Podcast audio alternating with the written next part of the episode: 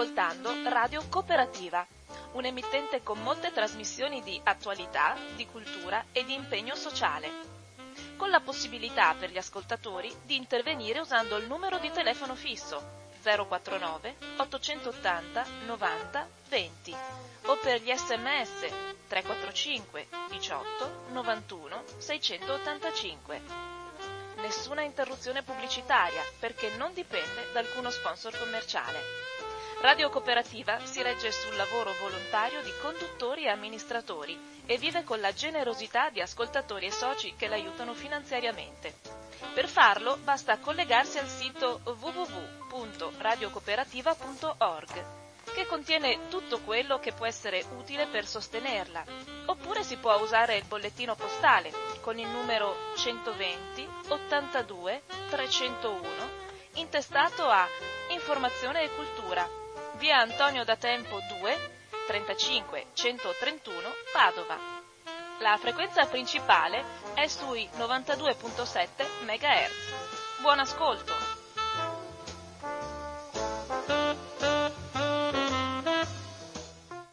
Un cordiale buongiorno a tutte le persone sintonizzate su Radio Cooperativa. Chiedo perdono del ritardo, ma eh, sta, eh, qua c'è un diluvio qua, qua fuori vicino a noi altri e sono contento di ripartire con voi. Ho visto che c'è anche una uh, qualche cosa che mi riguarda, co, che riguarda l'associazione, l'associazione Amici di Radio Cooperativa, la cooperativa di protezione e cultura, riguardo alle vicende che hanno coinvolto la mia persona. Ringrazio, ringrazio di tutta la solidarietà e anche questo ritrovarci anche in mezzo alla difficoltà e quest'oggi io vorrei proprio fare una conduzione di una trasmissione che non riguarda la mia persona, quando invece riguarda le cose nelle quali ci troviamo tutti quanti. E eh, ho avuto la disponibilità di eh, Gianni Tamino, che conosciamo molto bene, e con lui vorrei affrontare proprio quello che ci riguarda tutti quanti insieme e che dobbiamo anche dare precedenze molte volte anche a vicende e altre cose che vorremmo anche nei dettagli ma che sono più per la curiosità che non per il lavoro che dobbiamo fare insieme. Allora Gianni, grazie che sei tornato a Radio Cooperativa e grazie anche del contributo che hai sempre dato e andiamo avanti immediatamente. Parti.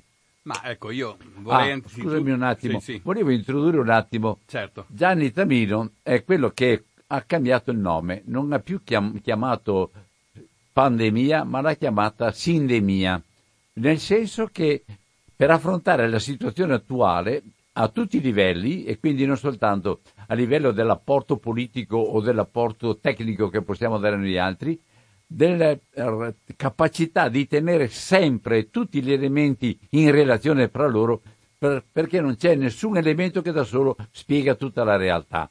E allora vorrei ringraziarti intanto di questa, ma vorrei anche porre questo problema perché mi pare che o per il lavoro o per la possibilità di camminare fuori all'aperto o per bisogni delle... ma ognuno tenta di portare avanti il suo tratto senza tener conto che ci sono anche gli altri, per cui molte volte mi ritrovo con proposte che non portano nessun cambiamento reale per quanto riguarda il nostro atteggiamento con la terra, con le altre cose e per quanto riguarda il nostro atteggiamento di cura che dobbiamo avere di tutta la realtà partendo dalla, dalla realtà più debole. Anzi, molte volte ho visto anche nelle, nelle, proposte, anche politiche, i ragazzi non c'entrano, non hanno soggettività, gli, gli, gli, le persone disabili non hanno trovato nemmeno immediatamente un'attenzione particolare. Voglio dire, ci troviamo di fronte a situazioni impellenti, eh, urgenze, ma ognuno tende a far prevalere la sua, ma questo non porterà da nessuna parte. Non so cosa tu pensi. Certo, no, no, no, e questo è il problema, cioè, anzitutto dico, ricominciamo alla radio, ci troviamo io e te Albino, come abbiamo sempre fatto, per parlare dei problemi e cercare di dare delle indicazioni. Certo, noi non li risolviamo, però diamo il nostro contributo per risolverli. Questo è quello che ha sempre fatto Radio Cooperativa, questo è sempre quello che abbiamo fatto insieme io e te da quando ci conosciamo e ormai sono passati qualche annetto. Ecco, non diciamo quanti così. No? ah, beh, è stato, è stato una... Io devo, ho una grande riconoscenza, lo dico proprio chiaramente, ho una grandissima riconoscenza per tutte le persone con le quali anche in tutti questi anni abbiamo, chi da una parte, chi da ognuno con la sua competenza, ognuno anche con la sua uh, capacità, perché poi siamo molto limitati, io sono molto limitato. Come ma, tutti. Ma, come tutti. ma esattamente, ma però sempre con una una grande stima e una grande condivisione anche. Io ringrazio tanto. Vai. Certo. Ecco, detto questo, eh, io credo che il vero problema oggi è di porsi la domanda. Siamo in grado di uscire dalla crisi che è collegata a questa pandemia? Ricordo anche un altro dato. Eh, noi in realtà non siamo mai del tutto usciti dalla crisi del 2008-2009, perché si parla tanto di crescita economica, ma pochi ricordano che non siamo neanche tornati allo stesso livello di crescita, cioè dei livelli di eh, consumi, eccetera, del 2008-2009. E questa crisi sta creando ulteriori riduzioni. Questo problema è risolvibile tentando di tornare indietro e consumare quanto prima o prendere lo spunto da quello che sta succedendo per dire evitiamo nuove pandemie, evitiamo nuovi disastri ambientali, ritorniamo a dare prospettive di eh, qualità della vita a tutti, perché ricordiamo che nel 2008-2009, quella crisi spaventosa, e la crisi attuale, che è anche economica, dovuta alla pandemia, ha fatto sì che i ricchi siano diventati più ricchi e i poveri sempre più poveri, che il capitale mondiale si sia concentrato in mani sempre più ridotte e ci sia sempre un, un numero maggiore di persone che addirittura non riescono a avere quanto è il minimo indispensabile per sopravvivere. Ora, questa situazione dobbiamo valutare. Perché la pandemia ha aggravato tutto questo? E quali sono le origini della pandemia? Ecco, io ho usato il termine sindemia, ma non perché l'ho inventato io, in realtà questo termine esiste da tempo, ma eh, eh, è il termine che ha usato il direttore della rivista The Lancet, che è una importantissima rivista di problemi eh, di salute ma anche di ambiente, Richard Orton, il quale ha detto questa non è una pandemia, è una sindemia, un termine che già esiste per indicare che gli effetti complessivi che noi vediamo, anche in termini sanitari, sono la conseguenza di fattori ambientali, sociali, politici, economici, globali, cioè è l'interazione tra vari fattori che determina l'effetto conclusivo. Per esempio, limitandoci, ma non è solo questo, alla malattia. Quando noi vediamo il numero di morti, quando vediamo il numero di malati, non so, avrete visto tutti gli, episodi in India recentemente e in Brasile eh, qualche tempo fa, la situazione di Manaus, per esempio, dove non sapevano dove mettere i morti, il come vengono bruciati. Allora, questo enorme numero di morti era inevitabile? Era in parte evitabile. Primo, perché avremmo potuto fare maggiore prevenzione sulla diffusione di virus come il coronavirus. Secondo, era evitabile se avessimo avuto minori condizioni di povertà in certe aree maggiori interventi sanitari nel territorio, minore inquinamento, minori danni ambientali complessivi, cioè quest'ultimo anno ci ha permesso di fare degli studi che hanno indicato che i casi mortali e i casi con patologie gravi sono conseguenza, primo, di persone fragili. La fragilità, secondo l'Organizzazione Mondiale della Sanità, è da intendere come fragilità dovuta per esempio a condizioni sociali precarie, povertà, carente alimentazione, acqua non eh, adeguata, carenze di acqua pulita, eh, igiene mancante, condizioni sanitarie che in molte parti del mondo ancora sono precarie, ma anche condizioni di stress ambi- psicologico, oppure di superlavoro, comunque di riduzione delle difese immunitarie, ma anche inquinamento atmosferico e, secondo uno studio dell'Università di Pisa, il Sant'Anna di Pisa, anche l'inquinamento agricolo. Cioè è un insieme di fattori che concorrono a rendere un virus che ha sua, un suo effetto particolarmente pesante in termini di danno alla salute e di mortalità in concomitanza con la fragilità che possono avere determinate persone. E questa fragilità è dovuta a varie cause. Una delle cause che quasi mai si prende in esame è la guerra. Nelle zone dove c'è conflitto e guerra, la condizione sociale, la condizione di mancanza di minimo indispensabile, di condizioni sanitarie adeguate, diventa estremamente rilevante, ma anche la condizione di eh, difficoltà psicologiche delle persone. Pensiamo ai migranti. Allora, tutto questo ci deve far capire che se noi non affrontiamo all'origine i problemi, se non affrontiamo alla radice la questione, cioè di un riequilibrio delle risorse senza distruggerle, ma mettendole a disposizione di tutto, per esempio l'acqua pulita, per esempio il cibo, per esempio l'aria pulita, se non ri, eh, creiamo le condizioni per permettere l'accesso a tutti di queste risorse e di avere tutti il minimo indispensabile, è evidente che qualunque nuovo virus creerà nuove pandemie, perché ci saranno comunque situazioni di persone particolarmente fragili e in base alle logiche della globalizzazione, il fatto che qualunque persona in qualunque parte del mondo viene a contatto con qualunque altra persona in qualunque altra parte del mondo, perché questa è la logica dei viaggi, dei sistemi, del commercio, eccetera, rende particolarmente precaria la situazione globale mondiale. Pensare di risolvere tutto questo con dei vaccini o dei medicinali è eh, insufficiente.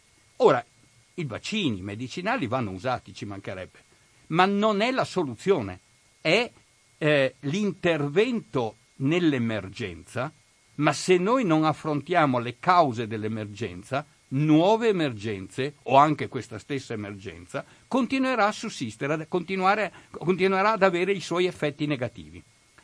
Allora, per quindi, esempio... Quindi non mettiamoci a favore o contro i vaccini perché, no, no, no, non perché è non è la, la, contrapposizione che porterà a una soluzione, eh, ma sarà invece la capacità di tenere sempre presente l'interazione che c'è esatto. tra tutte le cause che e, possono danneggiare poi la... Per esempio, per i vaccini, se noi vacciniamo solo i paesi ricchi e non vacciniamo i paesi poveri, non cambia nulla, perché eh, qualunque variante, e abbiamo visto quante varianti è il virus, o nuovi virus, o nuovi batteri dovuti agli allevamenti intensivi che stanno creando batteri resistenti ad ogni tipo di antibiotico, qualunque di queste nuove malattie può diventare pandemica nel momento in cui noi affrontiamo con una medicina, anche quella discutibile, ma solo una parte del pianeta, e lasciamo a se stesso il resto del pianeta.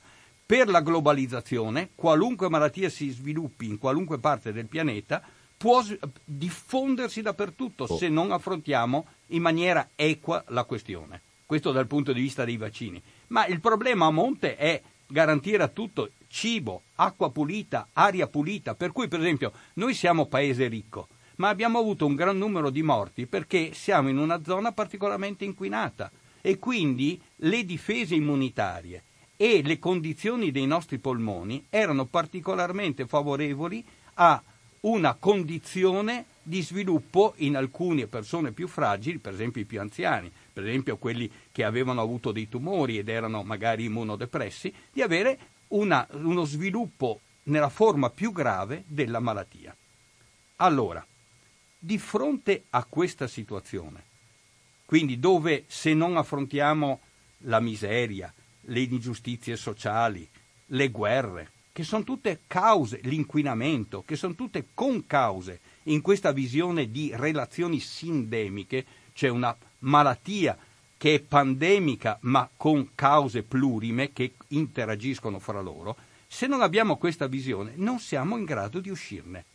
Allora la domanda è cosa sta facendo l'Europa, l'Italia, ma anche se volete gli Stati Uniti, la Cina? Allora io mi limito a considerare quello che succede in casa nostra. Ripeto, Pensare di risolvere il problema in uno solo paese è sbagliato. Pensare di risolvere il paese solo in Europa è sbagliato. Bisogna creare una interazione e quindi, per esempio, giusto quanto discusso recentemente a Roma nel G20 sulla salute di superare i brevetti. Ma non basta superare i brevetti se noi non permettiamo l'accesso a tutti dei medicinali, ma ripeto, anche dell'acqua pulita, delle condizioni di salute. Noi in molti paesi del mondo abbiamo un intervento corretto dal punto di vista della salute da parte soltanto di organizzazioni non governative. I governi difendono, fanno una, un, una sanità finalizzata ai propri eserciti per, per continuare la guerra. Le guerre stanno mettendo in discussione queste possibilità di avere accesso alla salute e all'acqua pulita. E sono uno dei settori in grande espansione ultimamente, a sì, livello di, certo. del lavoro sia della ricerca ma anche dell'acquisto di armi certo. che, vengono, che, vengono, messe proprio nelle zone ecco. più calde e dove c'è maggiore certo. difficoltà di sicurezza. Poi dopo intervengono anche fattori naturali, come per esempio il vulcano a Goma, in una situazione di guerra e di Dov'è crisi. Che...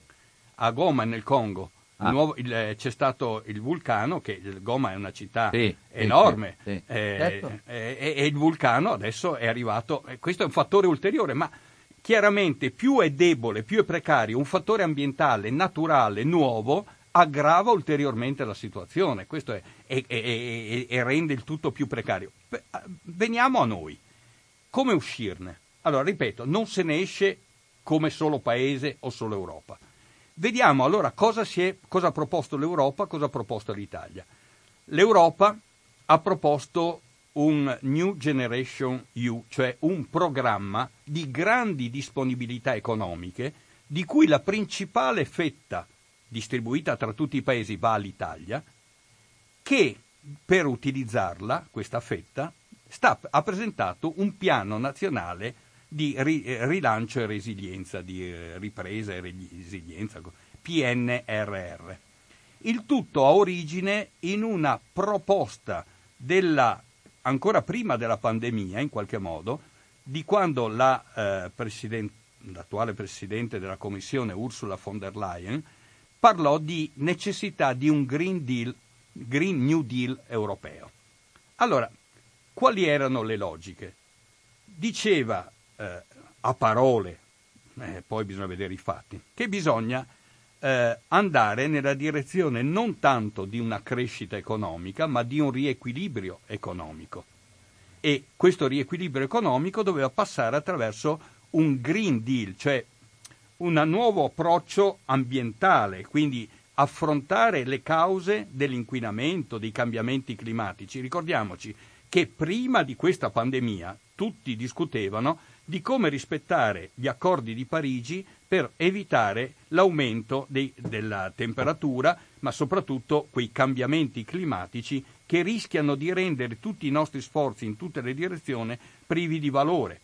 Altro problema, l'enorme perdita di biodiversità, si parla di sesta estinzione di massa, eh, l'enorme difficoltà in questa situazione di eh, cambiamenti climatici di produrre cibo per tutti. Ecco, questi sono problemi precedenti alla pandemia, che la pandemia ha aggravato. Allora, come ne usciamo?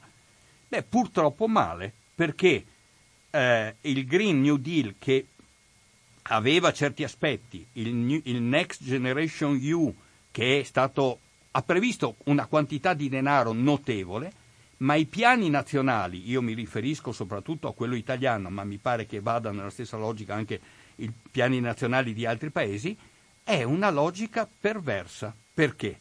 Perché se voi leggete, è lungo, il, sono centinaia di pagine, il piano nazionale di rilancio e resilienza, troverete che dietro parole corrette ci sono tutta una serie di imbrogli. Ecco, questo è il problema di fondo, e cioè eh, che, come hanno messo in luce moltissime eh, persone, io faccio parte di una serie di gruppi che hanno scritto al governo Draghi, che stanno scrivendo alla Ursula von der Leyen, che è stato pubblicato su vari giornali, beh, noi abbiamo detto guardate che non stiamo andando nella direzione giusta. Per quali motivi? Perché par- si parla di eh, risorse di energie rinnovabili, però poi troviamo che la transizione si fa con eh, il metano.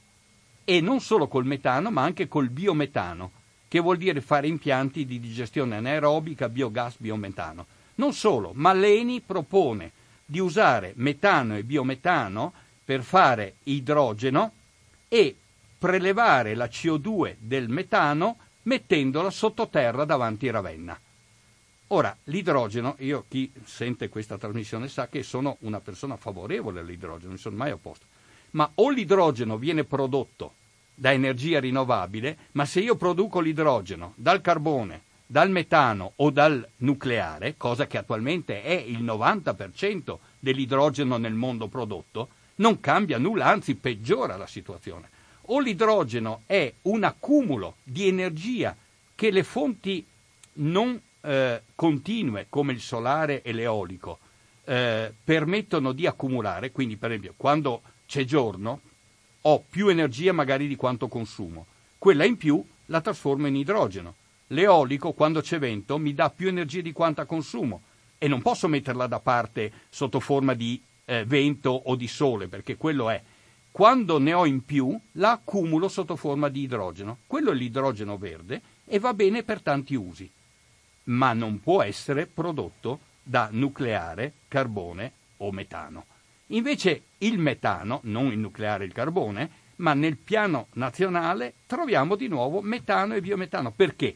Perché anziché pensare, come si era proposto, a una politica energetica diffusa, cioè passare dalle forme accentrate, Enel, Eni, eccetera, a forme decentrate, comunità dell'energia, dove singole eh, quartieri, piccoli paesi si organizzano per essere autonomi nell'approvvigionamento energetico da fonti rinnovabili e accumulano quello che non serve e mettono in rete quello che hanno in più con altri paesi, con altri quartieri, questo è il sistema diffuso, il contrario del sistema accentrato, beh, cosa si fa? Si favorisce Eni che propone ancora una volta una transizione attraverso il metano.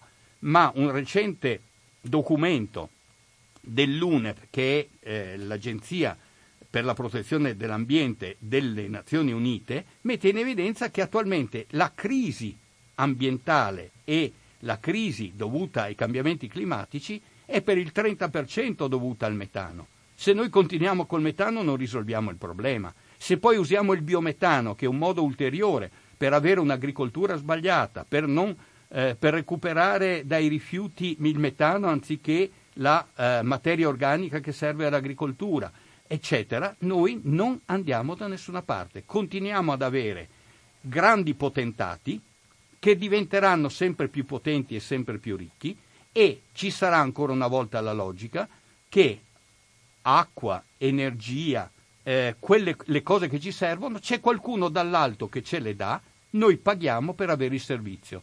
Chi non ha i soldi non ha il servizio. Così ci sarà sempre una discriminazione, pensiamo E non riuscirà a pagare l'aumento del bolletto. Eh certo.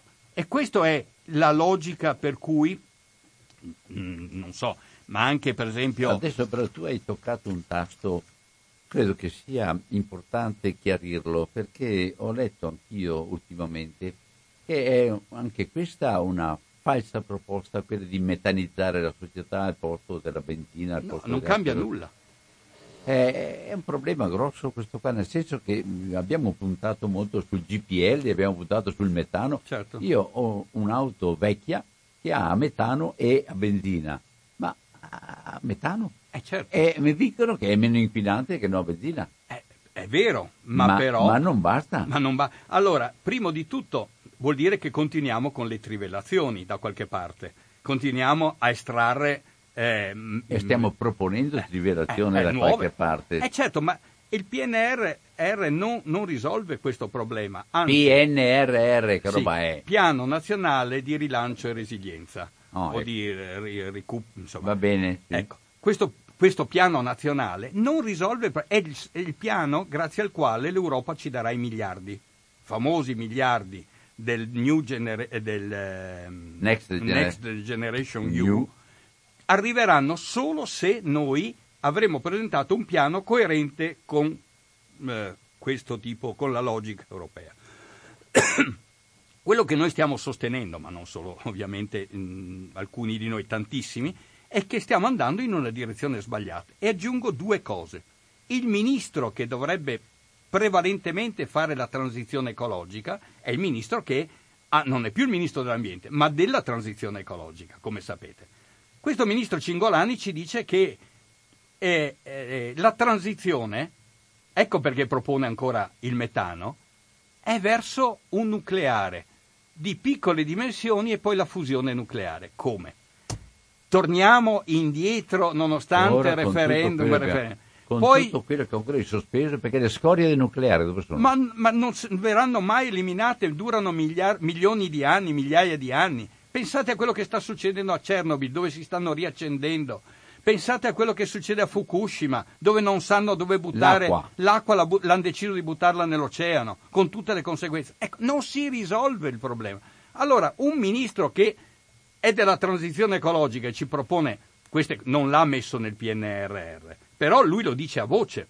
Un ministro che, ricordiamoci, viene dall'industria militare,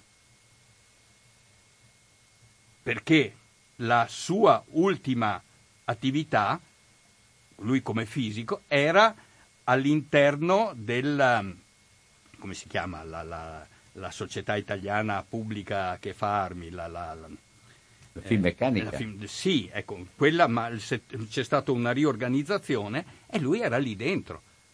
Quindi è, viene, è espressione di cultura. Lui ha collaborato con Eni. Allora è chiaro che siamo nella mano delle lobby dell'energia e delle armi.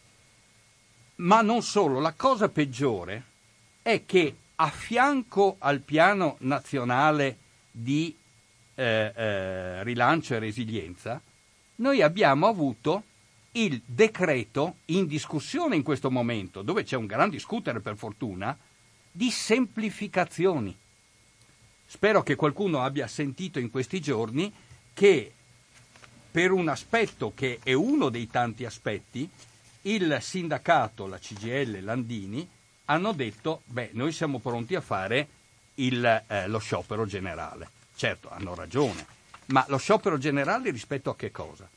A un documento collegato al piano nazionale di rilancio e resilienza, e di ripresa e resilienza come lo vogliamo chiamare, che è il eh, documento per le semplificazioni.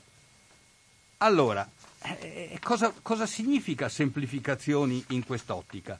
Significa che tutte le norme che prevedono che prima di fare, un, per esempio, una grande opera pubblica, una nuova autostrada, una nuova ferrovia, eh, un, il ponte, non parliamo sullo stretto, che, che qualcuno, che, che, che, Giovannini dice io non sono d'accordo, non so se sono d'accordo, ma insomma c'era, io lo, lo mando avanti. Giovannini è un altro che è esponente del mondo ambientalista, si fa per dire.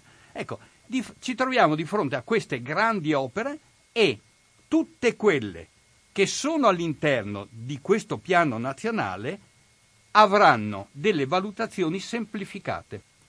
Semplificate vuol dire meno rigide, vuol dire, vuol dire fare, fare le cose di Venezia eh, senza certo. bisogno di controlli. Esatto, come, come, ecco. e dichiarare altre opere anche eh, strategiche per cui non so, per esempio in questo piano, in questa semplificazione, c'è il fatto che i cementifici o altri impianti potranno usare i rifiuti, il cosiddetto CSS, cioè il combustibile eh, secondario eh, che eh, altro è, eh, non è che rifiuti, rifiuti, da parte combustibile dei rifiuti.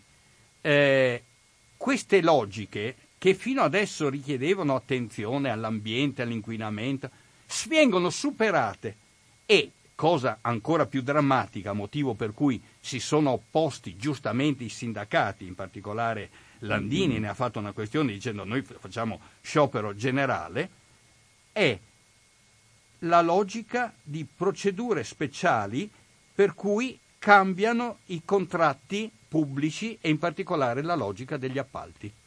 Per cui gli appalti diventano di nuovo appalti di appalto di appalto, cioè possibilità di fare appalti con minori controlli e soprattutto eh, questi eh, nella semplificazione eh, di, delle procedure c'è minore, probabil- c'è minore capacità di intervenire sul rischio che questi appalti siano dati a criminalità, a mafie, eccetera. Come ha denunciato più volte anche eh, la magistratura, che di fronte a centinaia di miliardi, ma gli appetiti di coloro che hanno sempre cercato di approfittare di queste disponibilità di denaro, cioè le mafie, è chiaro che tu devi er-, ergere una maggior difesa, non una riduzione.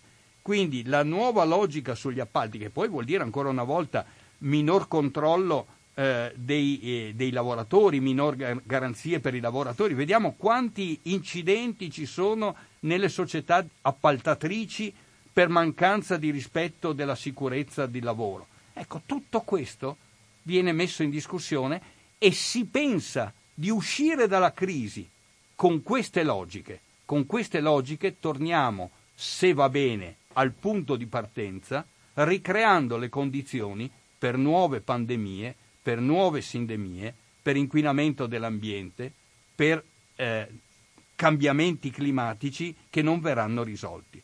Ecco, io eh, sono preoccupatissimo da una politica che è mondiale, europea, italiana, che di fronte all'evidenza dei fatti provocato dalla pandemia e se vogliamo da crisi precedenti anche di natura economica e sociale, ripropone lo stesso modello, un modello che rende sempre più ricchi i ricchi e dove all'interno di questo governo noi abbiamo dei rappresentanti di forze politiche che dicono ah guai a cambiare la logica delle tasse, guai tassare i ricchi. Cioè i ricchi devono poter diventare sempre più ricchi le tassazioni che sono semplicemente un riequilibrio rispetto all'aumento di capitale che hanno avuto i più ricchi, vengono considerate qualcosa di estremamente pericoloso. Beh, io penso che siamo in una situazione molto molto rischiosa, molto pericolosa per il nostro futuro e per il futuro delle nuove generazioni.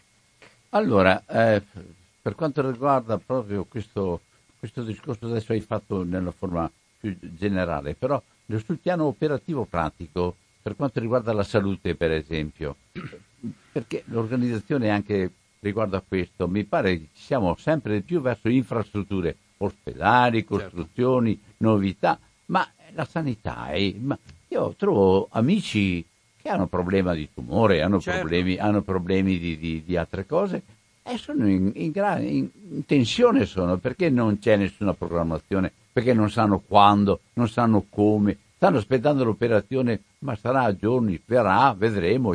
Ma cioè, è tutto, tutto sospeso. Chiunque di noi, io sono il primo che, pur avendo delle cose che mi richiederebbero delle visite mediche, degli interventi, eccetera, rinuncio perché non mi fido della situazione, perché è tutto diventato caotico. Allora, come si risolve il problema, per esempio, sanitario, ma sarebbe meglio dire di salute?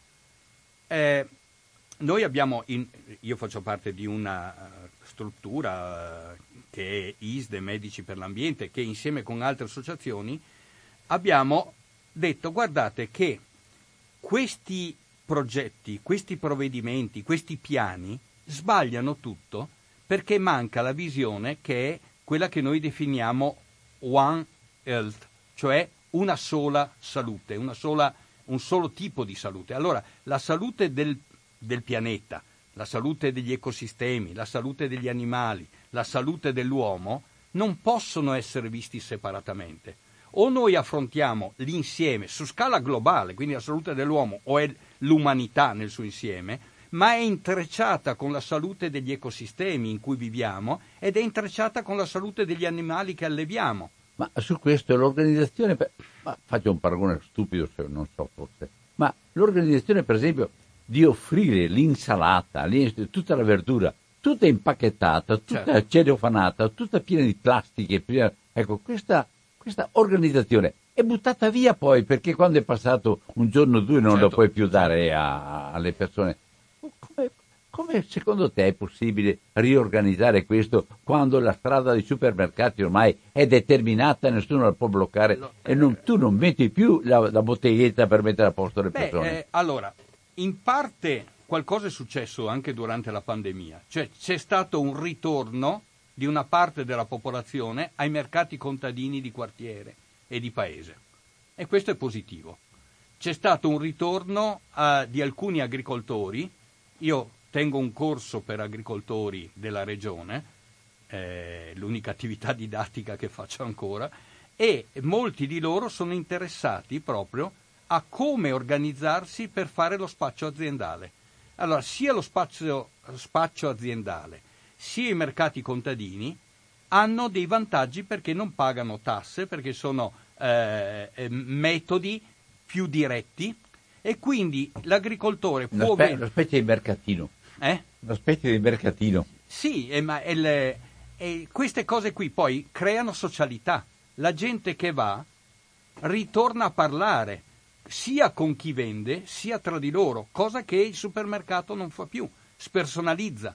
Allora, rilanciare queste forme, anche solo come un seme in una marea di supermercati, che può però germogliare, è importante perché non ne veniamo fuori se non passiamo da una visione centralizzata, lo dicevo per l'energia, grandi centri di potere che controllano l'energia o controllano l'acqua, controllano i servizi e così via, a sistemi sempre più decentrati dove la popolazione a livello locale si auto-organizza il più possibile per superare, per esempio, nel campo alimentare, l'enorme spreco che i supermercati determinano.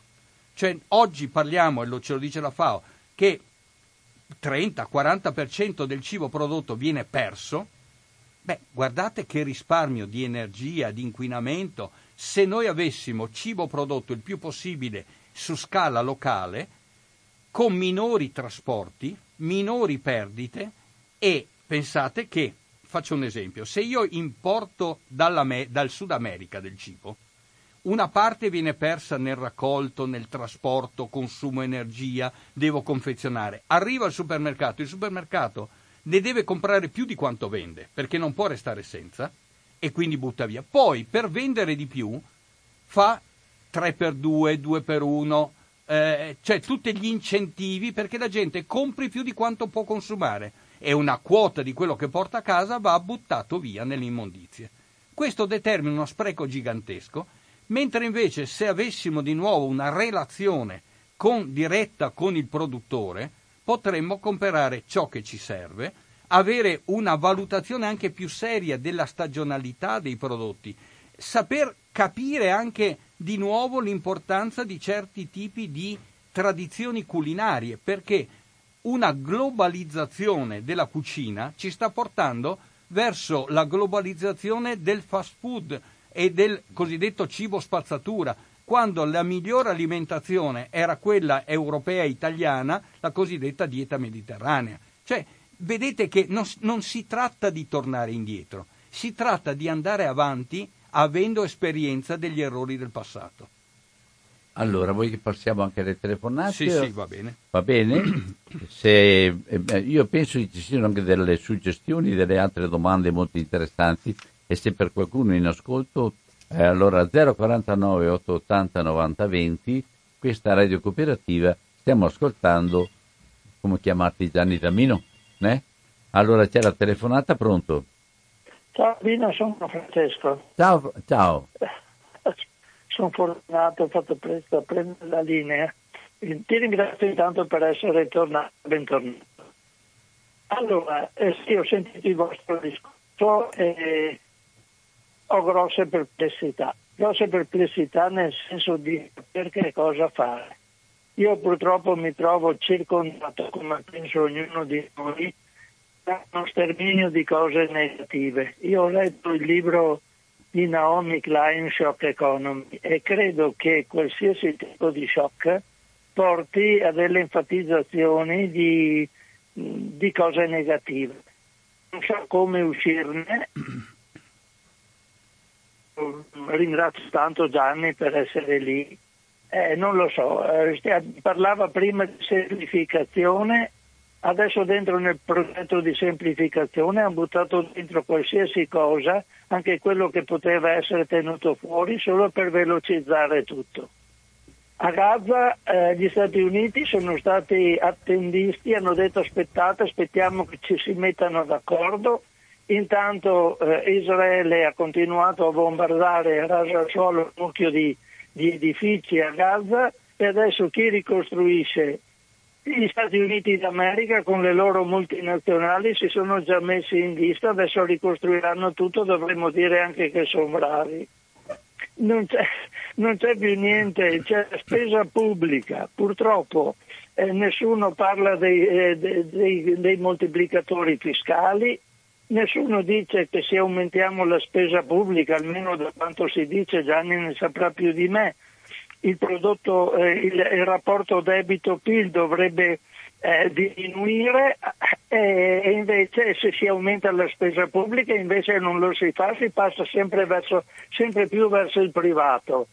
Mm, le cose che ci capitano non insegnano niente, la gente è sempre più in contrapposizione l'una con l'altra, si passa a fazioni politiche, eh, Netanyahu ha i suoi problemi, Hamas ha il capo che non sono neanche più in, una, in, un posto certamente non è a Gaza, fomentano i dissidi e i poveri disgraziati di Israele, i poveri disgraziati palestinesi si prendono le bombe addosso e loro vivono pacifici e contenti, potrebbero anche brindare assieme se si trovassero. Allora il mio grosso problema è proprio questo, eh, come si fa a fare in modo che la gente capisca queste robe? Io sento Gianni molto, molto con enfasi parla di queste cose, ma lui conosce di più il polso della situazione. Io non so veramente come raccapezzarmi. Se tu Gianni mi sai dire qualcosa in merito, ti ringrazierei molto. Ti saluto e ti ringrazio comunque della trasmissione. Ciao. Beh, eh, chiarisco subito, io non ho le soluzioni. Io ho un'analisi e alcune proposte. Queste proposte però si devono inquadrare in una visione, come abbiamo detto all'inizio, globale, cioè non risolveremo questi problemi se non in una visione di relazioni tra più aspetti, per questo parliamo di sindemia, ma in generale parliamo di intreccio tra tutti gli aspetti che stanno creando una crisi globale colossale e nello stesso tempo ci rendiamo conto che questa crisi ha due possibili sbocchi. Ogni crisi ha questa situazione. O la crisi è il preludio a una nuova riorganizzazione in cui si ritorna in maniera più eh, forte vecchi, alle vecchie logiche, quindi chi aveva il potere prima ce l'ha ancora più forte grazie a questa crisi, però tutte le crisi, ci insegna la storia, possono avere un'altra logica. Quando la crisi è sistemica, cioè intacca il sistema alla base, anche se si ha la restaurazione, pensiamo dopo la rivoluzione francese, c'è stata la restaurazione, eh, congresso di Vienna 1815, se non ricordo male, Napoleone eh, III che ristabilisce la monarchia, però ormai la crisi era iniziata, era diventata una crisi sistemica e bene o male il vecchio sistema di potere è crollato e ha dato origine a questo attuale sistema di potere, che per certi aspetti ha creato problemi ancora più grandi, ma è cambiato. Ora siamo di fronte a una crisi sistemica? Forse sì, perché sta, stiamo verificando che tutti gli aspetti della vita umana e eh, naturale, quindi altri organismi viventi, tutto il pianeta è in crisi, se la crisi è sistemica può essere punto di partenza per una transizione, una transizione verso un cambiamento. Perché la transizione non sia il ritornare indietro, ma sia un vero cambiamento, occorre iniziare a mettere in piedi pratiche alternative. Cioè occorre che in varie parti del pianeta si inizi a dire incominciamo cose diverse. Per esempio, sull'energia, creare comunità dell'energia autonome dai grandi poteri. In campo agricolo, creare sistemi di ripristino di un'agricoltura in cui sono gli agricoltori a decidere cosa produrre e come produrre e non le multinazionali. Ecco, iniziare, chiaro che di colpo non vedremo cambiamenti, ma bisogna iniziare a produrre alternative. Bene o male, se a parole il Green New Deal, il Next Generation EU e anche questo piano nazionale di eh, eh, rilancio e resilienza eh, hanno delle parole corrette sull'ambiente, sugli aspetti sociali, eccetera, è perché bene o male ci sono state pratiche alternative in precedenza, perché bene o male c'è stato un affermare di idee diverse.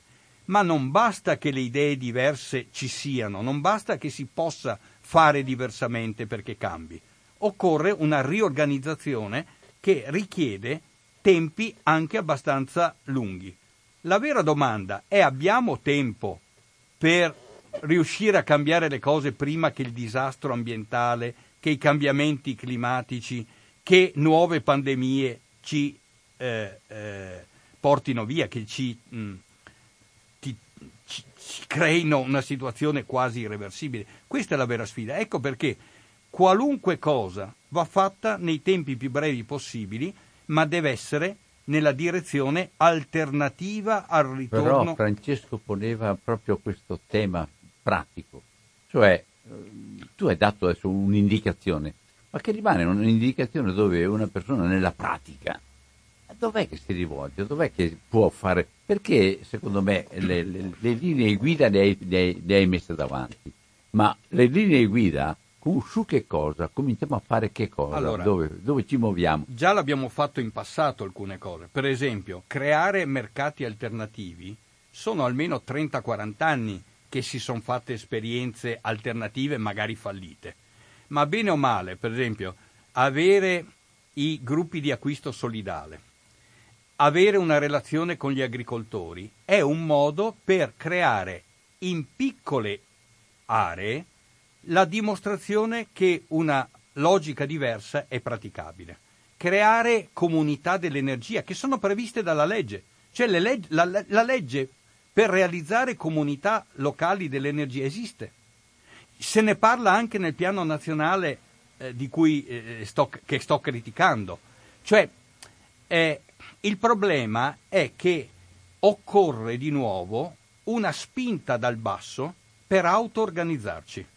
Perché se aspettiamo dall'alto che vengano le soluzioni, la critica che stiamo facendo è insufficiente. Cioè io sto criticando il piano nazionale, giustamente, secondo me. Sto criticando il decreto semplificazione, ma bisogna partire dal basso. Pronto? Pronto? Sì, salve. Eh, Piero. Piero, eh, buona, buona giornata, giornata Albino e saluti al professore. Lei ha detto che se si aspetta la manna dal cielo bisogna partire dal basso. Vede professore, io non sono un professore come lei, non ho i titoli suoi. Però guardi, eh, glielo dico proprio con arroganza, se io domani mattina vado al governo e non faccio l'elemosina, e tutti i terreni abbandonati, montani, tutti i paesini dispersi, abbandonati, e ai giovani disoccupati gli do un'istruzione, le do la sua istruzione perché lei è un accademico e ci vuole anche la grammatica, però poi li mando a far pratica e io 10.000 euro glieli do, ma glieli do sotto forma di un trattore, di un motocoltivatore, di attrezzatura per lavorare. Poi io non do soldi, do detassazione. Tu hai 20 anni, 25, 30, qualsiasi lavoro vuoi fare, primi 3 anni, 5 anni non paghi tasse, perché non, non, non, ti chiamo a fare i concorsi pubblici, a metterti a carico dello Stato per fare burocrazia inventata, per fare situazioni parassitarie, che, di modo che distruggiamo la professionalità, che questo è il gioco delle multinazionali. Tu ti sei laureato in legge, bene, sei bravino, sì, non sei figlio di avvocati, sei un figlio di muratore che è andato avanti perché eh, sei bravo, hai studiato, hai preso anche 30, bene, io ti do 10.000 euro sotto forma di affitto di un ufficio, di un negozietto, fai consulente giuridico e i primi tre anni, cinque anni non sei attanagliato, devi andare dalla nonna, dal papà, a elemosinare i soldi per la cassa, per l'ordine professionale, per l'Inps. Io do soldi perché lavori. ti detasto, incentivo il lavorare. Io due anni fa vado al cinema al Porto Astra un pomeriggio, io sono appassionato di moto, vedo arrivare due ragazzini con una moto meravigliosa e mi fa tenerezza perché mi sono visto io da giovane. Questi li ho guardati e ho capito che erano più fortunati da me perché avevano un abbigliamento da ricchi, avevano Rolex, erano due ragazzini proprio alla, alla page. Arrivano lì, si siedono nella pacchetta di fianco a me e avevano i 500 euro che gli hanno dato per andare al cinema. No. Hanno pagato i soldi per i monopattini ai figli dei ricchi. Hanno dato gli 80 euro a chi già prendeva 1.500-2.000. Alle, alle, commesse, quelle part time, quelle da 600-700 euro, gli 80 euro non li hanno dati. Con le pensioni baby lo, hanno, sono da chi gli 80 Piero, a me non interessa Piero. la restaurazione. Hanno dato voti di scambio. Oh no. Andiamo avanti con la politica per fare gli interessi delle Piero si nazionali, sente male creare anche. un paese di mendicanti, non di gente che ha voglia di lavorare. Buono? È Ciao. chiaro che io non posso dire ci sono i, i- i- i falsi invalidi, allora non do la pensione a nessuno, ma ci vuole rigore. Il rigore qui Grazie. non c'è, io ero boy scout, andavamo a fare il campo e ti insegnavano a lavorare, a farti il campo, la tenda, a fare l'orto, a lavorare, lavorare, non chiacchierare. Bene Piero, grazie. Ehm, No, no, va bene. La eh, seconda parte eh, hai parlato, però si, si è ristaccato un po', si sentiva con più difficoltà. Comunque, grazie Sì. No, no, ma comunque io ho capito, anche se era un po' difficoltoso. Eh, comunque, è giusto, noi dobbiamo intervenire in una rifo- riforma delle tasse che detassi chi ne ha bisogno, però aumenti le tasse a chi è molto ricco. Questo lo dice anche la Costituzione, ci deve essere una proporzionalità. Se noi abbiamo visto che nell'ultimo periodo c'è stato un aumento di ricchezza in pochi e un aumento di miseria nei molti, bisogna riequilibrare anche con la tassazione. Come per esempio dobbiamo creare logiche di incentivi delle cose giuste e disincentivi delle cose sbagliate. Per cui se io dico il metano è sbagliato, devo mettergli una tassa e devo quella tassa trasferire i soldi ottenuti per favorire una riconversione nella direzione delle fonti rinnovabili.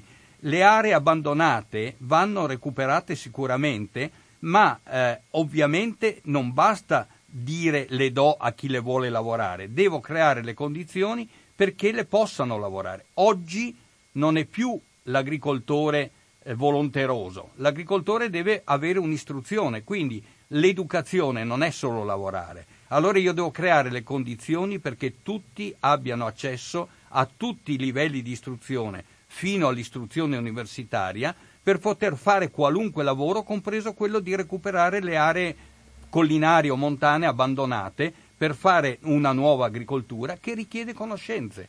E questo deve essere messo in modo che sia a disposizione di tutti, con sistemi in cui lo Stato possa garantire questo riequilibrio. In genere, però, per questo tipo di esperienze, abbiamo- purtroppo c'è bisogno soltanto, c'è bisogno, ci sono soltanto pionieri che hanno il coraggio di affrontare certi passaggi e certe situazioni. Sì, ma per esempio se io rendo più conveniente fare agricoltura biologica perché la detasso e do invece un- una tassazione per un'agricoltura inquinante, io creo le condizioni, ma di fatto già avviene. Pensate in Spagna. In Spagna è l'unico paese dove si possono produrre gli OGM, ma l'agricoltura biologica è molto più diffusa degli OGM perché è conveniente se incentivata. Pronto? Eh, pronto, buongiorno Don Albino, sono Enrichi. Ciao Ricky, Eh, salve, intanto tanti auguri. grazie. Ecco, tutta la mia solidarietà. Eh, senta, eh, volevo dire una cosa. Avete accennato alla tassazione. Vorrei ricordare perché, sa, ho la mania della storia, quella vera, non quella delle date, dei nomi dei, dei- dei- personaggi che ti fanno studiare alle scuole. Il buon Roosevelt come ha risolto la crisi del 29? Con tante cose, ma una delle tante cose era che la tassazione arrivava al 90% sui super ricchi. Eh, eh, ragazzi, è così che è uscito dalla crisi del 29, eh? Non è facendo la flat tax Certo. ha fatto l'esatto opposto, ha ha cambiato la curva, io la chiamo IRPEF, non so come si chiamava a quell'epoca negli Stati Uniti, ma ha fatto pagare chi aveva i soldi. Invece questo è il paese dove si dice, ma si è rubato, ma tanto chi se ne frega, quello lì lavora, lavora come? Di, e poi chiudo, una delle persone più ricche che c'erano quando io ero ragazzo, giovane, insomma, sui vent'anni, mi dicevano che era uno che abitava in provincia di Treviso, faceva quattro telefonate al giorno, dico sì quattro, movimentava i suoi camion che non guidava lui, va bene, e con quello aveva fatto i miliardi. Cos'è questo mito dell'imprenditore lavoratore? Ma dove? Lavorano gli operai, lavorano i dipendenti, lavorano gli ingegneri, lavorano tutti i dipendenti, gli imprenditori non fanno un cavolo dalla mattina alla sera, pensano solo a come guadagnare e basta. Poi ci sono quelli del commercio che stanno in negozio tutto il giorno e, e vabbè, ho capito. Però se questa gente ha potuto tirare avanti un anno e mezzo, due, vuol dire che aveva dei bei soldini messi da parte. E come li ha ottenuti con quelle dichiarazioni di redditi che fanno? Io metto assieme le cose. C'è qualcuno che parla a vanvera. Io metto assieme le cose. Tu mi dichiari 15.000 euro di reddito al massimo se sei un gioielliere e poi mi vivi tre, due anni senza fare nulla per via della pandemia, quei soldi da dove li hai presi? Buono. A me se tolgono un mese di stipendio muoio di fame. Va bene? È chiaro? Buona giornata. Salve. Ciao. Ma su questo sono d'accordo anch'io. La storia, Roosevelt è un esempio, le politiche keynesiane che sono state applicate allora andavano proprio nella ridistribuzione del reddito, ma voglio anche ricordare per le politiche di cui parlavo prima, visto che parliamo di storia, anche Giolitti. Perché richiamo Giolitti? Perché Giolitti fece una legge, eh, ai primi del Novecento, sui beni comuni, in particolare allora sui servizi, dicendo che i servizi non devono essere eh, oggetto di profitto, ma devono funzionare al meglio possibile per garantire a tutta la società di poter fare attività nel modo più corretto possibile. Oggi invece noi abbiamo che gran parte della ricchezza è fatta a partire dai servizi. Pensiamo alla telefonia, pensiamo alla gestione dell'energia, dell'acqua, pensiamo alla gestione dei rifiuti. Cioè noi abbiamo delle nuove potenze economiche che anziché preoccuparsi di garantire bene il servizio, traggono profitto dalla vendita di servizi, che invece dovrebbero essere il più possibile pubblici e avendo come obiettivo quello di far, far migliorare la qualità della vita. Lo diceva un, un, liberale come Giolitti, oggi invece vediamo tutto l'opposto. Pensiamo a, a, a, poi con la digitalizzazione ancora peggio, vediamo queste nuove mu- multinazionali del settore che stanno facendo, con la pandemia hanno fatto una quantità di denaro. Pensate che le prime 4-5 aziende digitali cosiddette, quelle dei, delle, dell'economia eh, basata sull'informatica, eccetera, quelle dei hanno, riders. Eh, ma dai riders ad Amazon, ma a Google, ma eh, tutte quelle collegate, eccetera, hanno un'economia che è superiore a moltissimi stati nel mondo. Cioè, e attraverso le logiche adesso di produrre moneta elettronica loro, non i bitcoin, loro le faranno, di superare comunque i confini dello Stato. Cioè, se noi accettiamo queste regole, non c'è più neanche la capacità dello Stato di intervenire, perché si sono formati un super Stato di natura finanziaria e economica che noi non avremo più la possibilità di controllare. Pronto? Buongiorno, sono Antonio. Buon Antonio, buona giornata. Buongiorno Tamino e, e incoraggiamento a, ad Albino. Grazie. Mentre volevo dire questo, eh, senta, sentite, come faccio a raccordare questi due aspetti, questi due poli, delle, due corni del, del problema?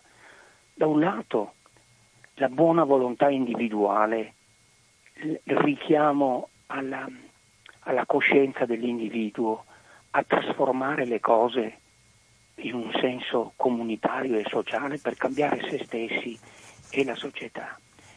E la dimensione sistemica, che andiamo verso più delle autocrazie, andiamo verso eh, quando nella religione cristiana si parla di peccato originale, originario, originale, da, che, che noi identifichiamo con il potere o con la legge della necessità, lo chiami come vuole, quindi, quindi il, il, telaio sociale, quindi il potere che può cambiare. Ecco. Come faccio io a mettere d'accordo le due cose per nutrire la mia speranza, per avere fiducia nell'andare avanti? Se mi trovo sempre di fronte a questi due problemi che appaiono inestricabili, insolubili. Ecco, ho finito. Ciao. Grazie. Io, come ho già detto, non ho ricette, però sicuramente il potere ha come logica da sempre storicamente l'autoperpetuazione e l'unica cosa che mette in discussione il potere, che riesce a sgretolare il potere, è se dal basso incominciano ad esserci pratiche, iniziative che evidenziano i limiti della logica del potere e delle proposte del potere. Cioè, se noi accettiamo che questa è l'unica economia possibile, non ne verremo fuori. Se pensiamo che questo sia l'unico mondo possibile, non ne veniamo fuori. È solo praticando e dimostrando, praticando azioni concrete che dimostrano che un mondo diverso è possibile, che un'economia diversa è possibile, che una logica diversa è possibile, incominceremo a evidenziare eh, che si può cambiare. Pronto? Ah, ciao Albino, parla Marco. Ciao Marco. Buona giornata. Saluto Tamino, il professor Tamino. Volevo mh, dire la mia molto velocemente riguardo il Ministero della Transizione Ecologica, mi sembra che sia, a parte chi lo presiede, eh, lasciamo perdere.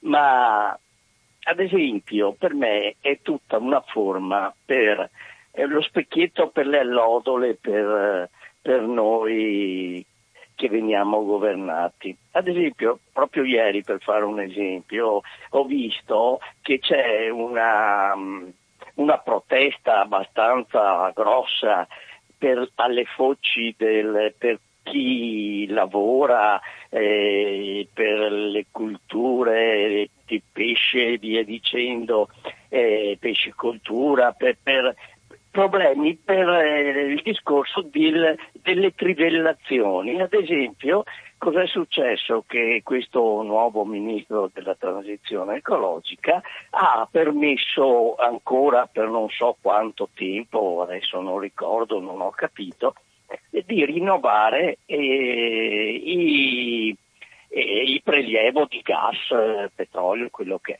E quindi comporta eh, per l'ambiente una, dei problemi, degli abbassamenti insomma, de, de, de, del, terreno e dell'ecosistema verrebbe rovinato.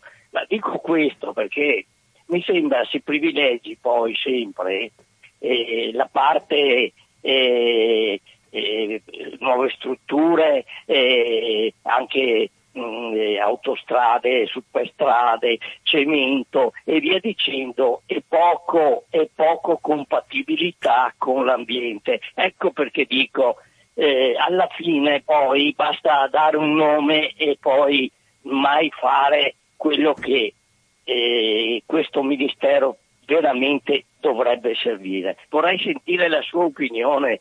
Vi saluto, grazie e buona giornata. Sono perfettamente d'accordo. Gli, con termine inglese spesso questa operazione si chiama greenwashing che tradotto in italiano sarebbe un lavaggio verde. In realtà noi diremo dare una mano di verde sopra delle cose pessime, cioè cambiare solo l'apparenza per non cambiare nulla. Quello che una volta era un amante bianco. Eh sì, un amante bianco. Adesso infatti diventa una... Sì, perché copriva le vergogne, diciamo, mano. Adesso si copre le vergogne ecologiche con una mano di verde. Questo greenwashing. Ecco, allora è certo, è, è giusto eh, specchietto per le allodole. Per cui io parlo di transizione ecologica e qui io faccio subito cenno a una cosa. Transizione eh, ecologica verso che? Se io poi ripropongo il metano e le trivellazioni, è una transizione che torna al punto di partenza, non risolve niente. Meglio sarebbe stato usare un ministero per la conversione ecologica, richiamandosi alla Laudato Si.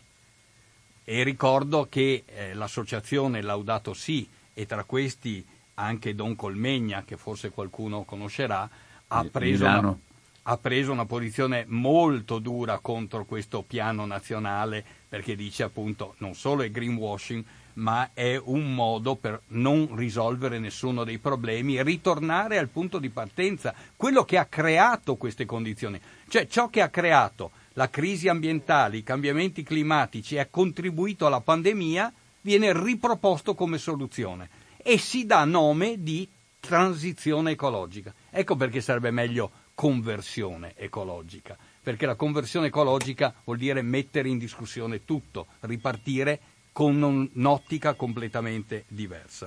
Pronto? Pronto? Pronto? Eh, niente caduta. Allora, mi pare che... Pronto? Ciao, ciao, sono Giuseppe da Scorzè. Giuseppe, buona giornata. Eh, sì, buona giornata anche a te. Ascolta, il, secondo me il professore, giusto, è un professore, giusto? Ah, beh, Gianni Zamino. Gianni. Professore, vai, vai. Sì, sì, scusa. Vai tranquillo. Scusa la mia ignoranza, va bene, dai, non ha grande importanza. Il professore ha colto, secondo me, in pieno la situazione, no? Oggi bisogna superare il criticismo, no? E bisogna partire da situazioni locali, no? particolari, dove si incomincia già ad avere un'idea di come poter iniziare il cambiamento. Anzi, molte iniziative già sono in questa direzione. No?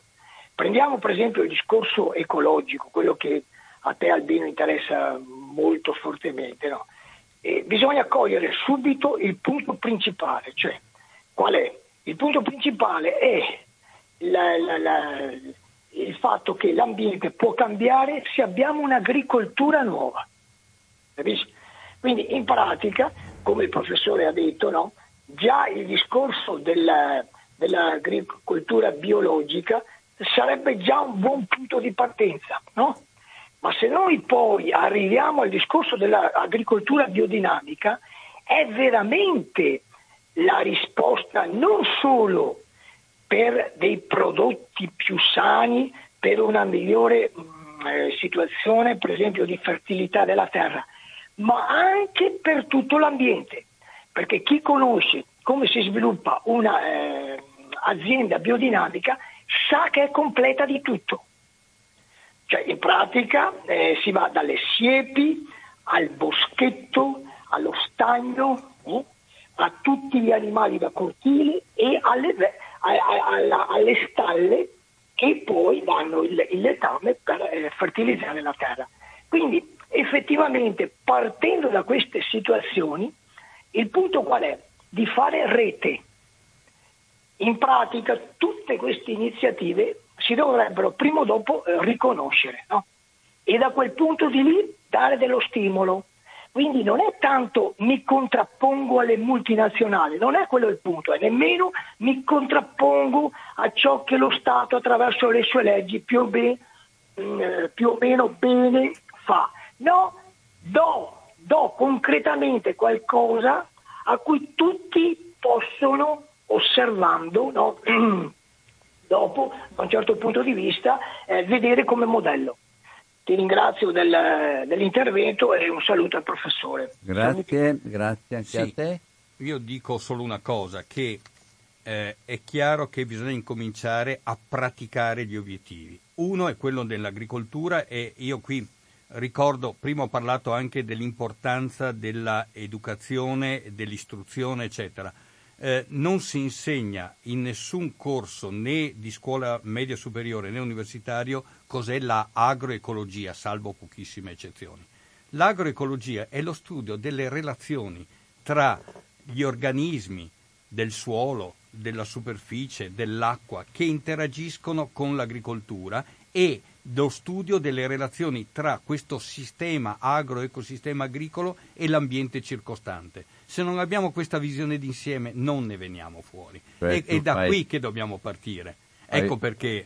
E, e stessa cosa per l'energia. Se non ci rendiamo conto che bisogna produrre energia senza combustioni, perché le combustioni inquinano, perché le combustioni creano eh, cambiamenti climatici e quindi partire dalle fonti che mi danno direttamente senza bruciare qualcosa energia, quindi no a una transizione del metano, ma neanche del biogas o del biometano o dei biocombustibili ottenuti. Se brucio qualcosa non cambia niente. Ecco, se non riusciamo a cogliere questi aspetti... c'è la, c'è, però questa, questa, proposta che ha fatto Giuseppe della partenza propositiva e positiva... Certo e fare Io, rete. il problema è rete. che tu vieni ingabbiato dentro un sistema di condizionamenti o di privilegi per altri, dentro a una eh, programmazione so, certo. del Prosecco, per esempio, sì, sì. Eh, dentro a altre cose, tu vieni come ingabbiato dentro, tu non esci mica dalla tua parcella. Non è facile, però se il cittadino, cioè io non ne esco come agricoltore,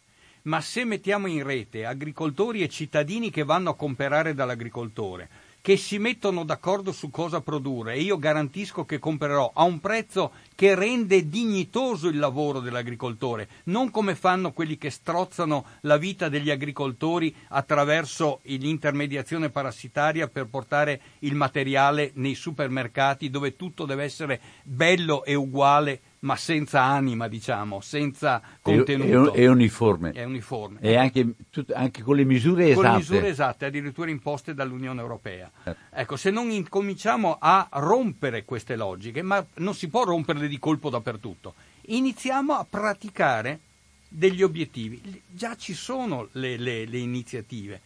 Citavo i gruppi di acquisto solidale. In questo periodo, in alcuni casi sono peggiorati per colpa della pandemia, ma per assurdo in altri sono migliorati perché i centri commerciali chiusi hanno favorito un ritorno a questo tipo di pratica e hanno favorito il dialogo. La gente parla, la gente di- discute di questi problemi. Pronto? Ciao Laurino, buongiorno professore Roberto Ciao Roberto. Uh, professore, vorrei un'altra cosa, sta succedendo qua da un paio d'anni la l'uscita del contadino vero e proprio da tutto questo miscuglio, monocultura, tutte quelle cose delle grandi multinazionali, no? Ecco. Ha cominciato uno col disertare, abbandoniamo la terra. No, non va bene abbandonare. L'hanno dato loro in cambio altre culture, però sempre peggiorative sono cominciati da un paio d'anni non coltivare niente, cioè girare la terra, voltare la terra.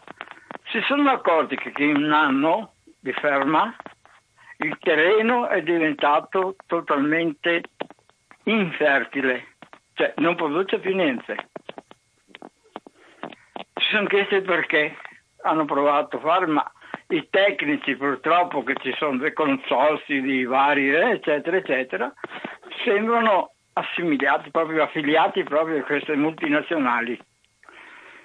Abbiamo hanno fatto delle diverse zone cultura ferma. Beh, il, primo, il primo contadino che aveva parlato prima il numero uno dopo sette anni ha cominciato a produrre senza buttare concimi chimici senza buttare tutto quel materiale chimico che distrugge tutto, ha cominciato cercando a, a Castelfranco dove c'è il banco del seme con del mais vecchio, naturale del, del posto si dice, no? Ecco, ha cominciato già con quelle conture di vecchie sementi conservate ha cominciato a produrre pianino pianino. Si sta avvicinando a tutte queste cose qua, la contaminazione contamina anche il vicino, però continuando sempre con... Pensi che è riuscito ad eliminare anche il letame perché il letame di quel che mangiano le mucche proprio, proprio diventa una cosa tremenda. Ecco, stavo dicendo questo qua, con la ferma del terreno e con il supporto del primo contadino, del secondo, del terzo, qualcosa si sta diffondendo. Spero che serva qualcuno che ci diano una mano a tutti quanti, ecco, insomma, a questi contadini.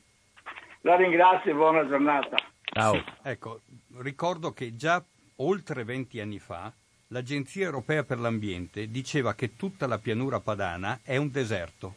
Cioè c'è un processo di desertificazione in atto, 20 anni fa, oggi ancora peggio, perché questa agricoltura industriale, monoculture e grandi quantità di fertilizzanti e pesticidi ha reso praticamente il terreno infertile e non diventa fertile abbandonandolo perché bisogna risanarlo. L'unico modo per ripristinare è quello di fare delle coltivazioni finalizzate al ripristino del suolo, per esempio, quindi fare delle consociazioni, dei sovesci, cioè ribaltare, mettere leguminose perché le leguminose catturano l'azoto dell'aria e lo portano dentro il suolo. Non c'è bisogno di fertilizzanti azotati, bastano le piante giuste. Dopo queste operazioni si può avere di nuovo fertilità e quella quantità di materia organica che era scesa a valori bassissimi e che può essere ripristinata. Naturalmente per fare questo, siccome il, l'agricoltore isolato non ha i soldi per fare questo, ecco perché dobbiamo incentivare le cose giuste, quindi aiutare anche economicamente gli agricoltori a questi processi, individuare i giovani che vogliono fare questo e disincentivare le cose pericolose in agricoltura. Facendo questo noi creeremo le condizioni per pratiche buone e corrette e che daranno maggior reddito agli stessi agricoltori. Ultima telefonata, pronto? Sì, Balbino sono Lucio. Lucio, vale due minuti. Ciao. Ciao a tutti, sì, si fa presto. Ciao. E, mh, mesi fa, cioè anni fa, si faceva qui che aveva magari 5 campi di terra e che aveva solo due bestie, per inlettamare il terreno, faceva il magese, era seminavi un olio perenne o altre cose e dopo ti oravi sotto. Ora mi dico, non so quanto tristo che possa essere il letame, ma sulla, sul nostro settor, zona qua di Padova ve ne mancaria tonnellate e mi credo può essere anche nocivo un certo tipo di letame, ma certamente non è nocivo come il concime. Il concime sterilizza la terra, la fa diventare una roba da far piere, va bene a far piere a un certo momento. Allora, se, se non si com- comincia a cambiare questo sistema, perché il letame è una roba meravigliosa, non bisogna mai dire eh, te si come a merda, no, te si come il diserbante 70 kg di diserbante. Ecco, va bene e sì, 70 kg di diserbante, che uno non si offende neanche tanto, vivesse è molto peggio. Qui c'è l'assassino, il, dis- il diserbante, il concime sta l'assassino della terra, vi saluto e arrivederci. Ciao, grazie. No, Lucio, Ci lasciamo con una nota anche... Eh, sì, simpatica, simpatica, e comunque ha perfettamente ragione. Cioè, io prima parlavo di desertificazione. Beh, il terreno, lo si può vedere, diventa polvere che in certi momenti, dopo essersi bagnato, diventa duro come una pietra, ha ragione, è da polvere a pietra, perché manca la materia organica. Allora, poi l'altro problema è che averlo il letame, ma oggi i, gli allevamenti intensivi non producono letame, producono liquami. I liquami bruciano il terreno, mentre il letame è quello che si otteneva dalla paglia e dalle deiezioni degli animali ed era una cosa semisolida, solida, non un liquame certo. è, è, completamente diverso. Allora, se noi, e non c'è bisogno neanche di, eh, del letame, se noi facciamo un recupero attraverso, come lo dicevo prima, consociazioni, sovesci, magese, eh, e riusciamo a dare materia organica, per esempio ripristinando dagli scarti di tutta la materia organica materia, materiali compostati, in compostazione aerobica, che ripristinano la materia organica del suolo che se non è a un certo livello diventa sterile. Certo. Allora eh, ringrazio Gianni Tamino, ringrazio tutti voi che avete partecipato, ringrazio anche della discrezione che avete avuto nei miei confronti, vi sono riconoscente e ri, eh, riprendiamo il nostro cammino insieme anche sulle altre realtà che dobbiamo affrontare nonostante, anzi proprio perché hanno bisogno di una, eh, eh, come dire, non rivoluzione, ma hanno bisogno proprio di un atteggiamento totalmente nuovo rispetto alla sinergia, ma anche rispetto alla sinergia che possiamo mettere insieme. Grazie e buon pomeriggio a tutti quanti. Ciao. Ciao a tutti.